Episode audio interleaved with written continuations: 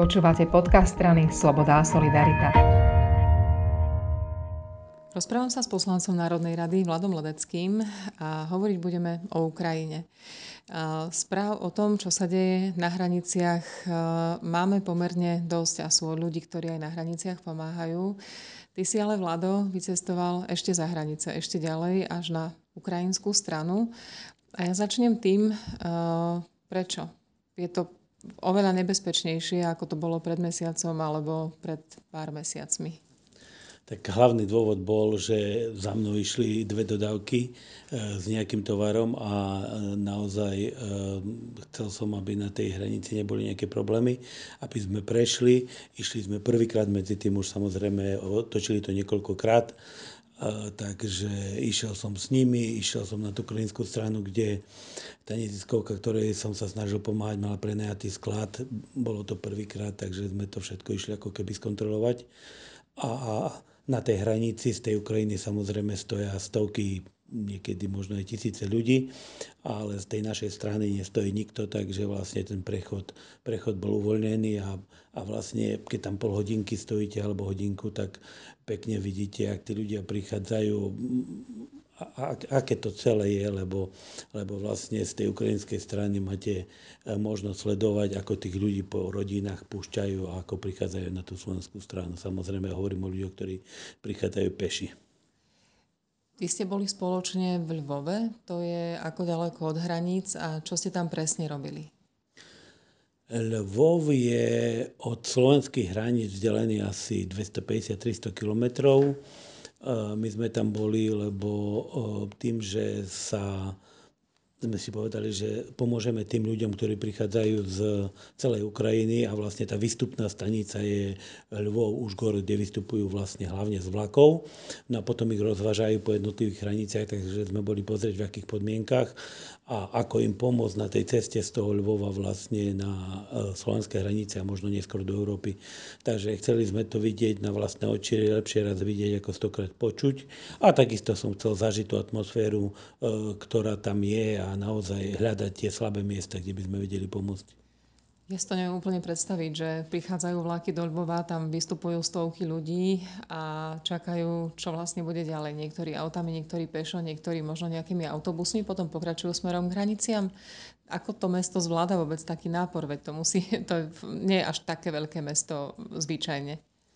Eh, mesto funguje, mesto je väčšie ako Bratislava, aj, takže je to veľké mesto. Eh, mesto funguje, eh, problém je v tom, že naozaj vidie tam ľudí s kuframi, na každej križovatke stoja vojaci zo samopalmistej domobrany, ktoré, ktorých majú ostré, takže nie je to tam akože také úplne safe, ale čo je podstatné, niekedy tá cesta z východu na západ Ukrajiny trvala niekoľko hodín, desiatky, možno 15-20 hodín vlakom. Teraz to trvá 4 dní a problém je v tom, že e, keď ohlasia, že je bombardovanie Ukrajiny, tak automaticky vlak musí zastať v malých staniciach, ako keď vieme si predstaviť, ako u nás Margecany, všetci vystúpia, počkajú, kým, kým tie rakety dopadnú, kým je všetko bezpečné, zase nastúpia e, do vlaku, ale ten vlak sa šínie veľmi pomaly pomaličky práve ohľadom tej bezpečnosti.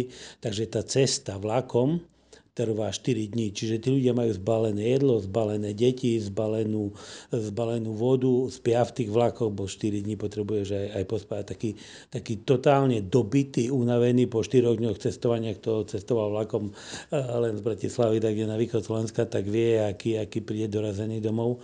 Tak takí ľudia vystupujú, vystúpia, vystúpia v Lvove a tam ich rozvážajú do tých hraničných oblastí celých e, väčšinou autobusmi alebo nejakými e, menšími tými autobusmi, dodavkami.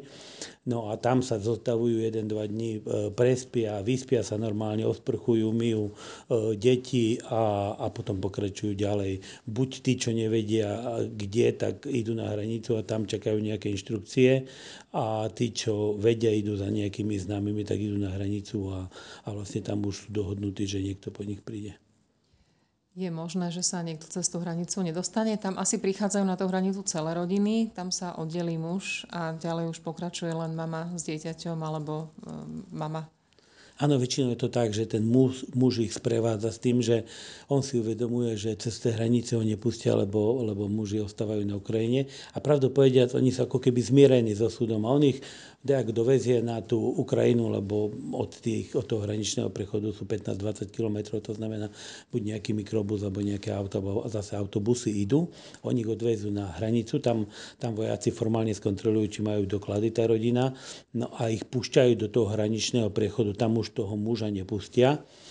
A, a tá žena, keď vidíte, ako za jednu ruku drží malé dieťatko, alebo nie za ruku, bo dieťa má na rukách, za druhú ruku ťahá kufrík, maličký kufrík, v ktorom vlastne má pre obidve deti vlastne všetko, čo potrebuje.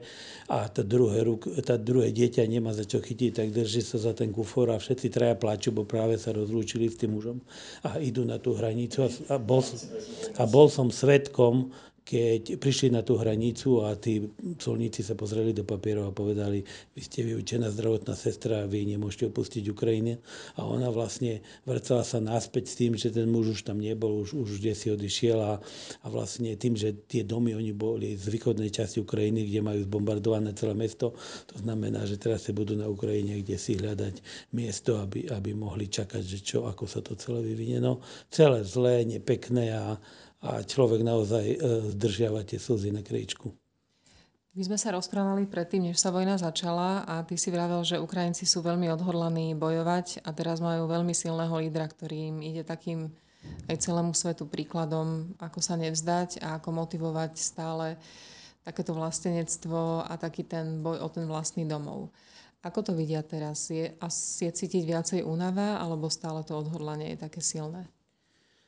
Tak toto ma stále na tých Ukrajincov prekvapuje a som sa rozprával aj s lídrami v tých jednotlivých mestách a rozprával som sa aj s obyčajnými e, ľuďmi domobrany, ktorí, ktorí stoja na tých, na tých križovatkách. E, všetci sú odhodlaní bojovať, naozaj to presvedčenie je veľmi silné. Keď som sa pýtal, že, že či už vlastne rukujú tí, tí, tí muži, lebo tých tých, tých mužov v tom pohraničí je viditeľne veľa, tak e, mi tvrdili, že nie, že zatiaľ len dobrovoľne, že toľko dobrovoľníkov je, že vlastne nepotrebujú, aby, aby robili nejaký nábor, že zatiaľ im stačia tí vojaci, ktorí, ktorí dobrovoľne rukujú a samozrejme e, zdravotníci a takýto personál, ktorý je potrebný v nemocniciach, tak potrebujú každú ruku, nohu, ten s tým majú troška problém, ale, ale to odhodlanie vlastne bojovať za tú vlast a, a zase si treba povedať tú historickú skúsenosť, že počas druhej svetovej vojne najviac, e, ktorý z národ vlastne za to doplatil, boli Ukrajinci.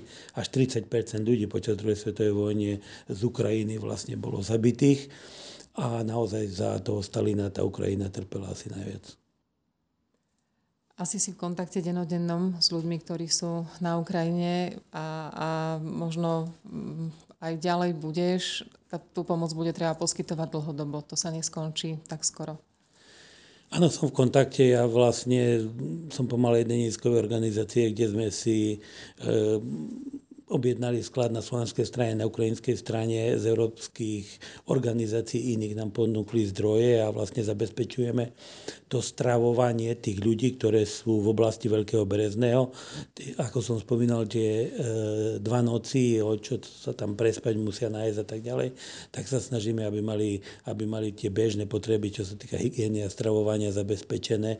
Nejaké centrály sa tam dodávali nejaké topné telesa. No a ja len dúfam, že tá naša ochota pomáhať, a nielen na Slovensku, ale aj z Európy, lebo vlastne my máme zdroje z Európy, e, bude trvalá a že ne, neskončí sa to tak, ako, alebo, alebo neodznie to tak, ako pri tom covide, že, že na začiatku veľké hurá a potom tie pravidla sa nedodržiavali, lebo lebo ja si myslím, že tá pomoc bude dlhodobejšia. Dúfam, že tá vojna dlho nebude trvať, ale vlastne aj keď vojna skončí, tak naozaj keď sa to vráti do normálu, tak to bude trvať e, poriadne dlhý čas. Takže, takže ja každému hovorím, to sa hlási ako dobrovoľník a už by utekal tam pomáhať, že vydržte, buďte trpezliví, držte si tú vašu ochotu pomáhať a určite e, príde čas aj na vás a práve vtedy, keď, keď tí tí nadšenci prví poodpadávajú. Ďakujem. Prosím.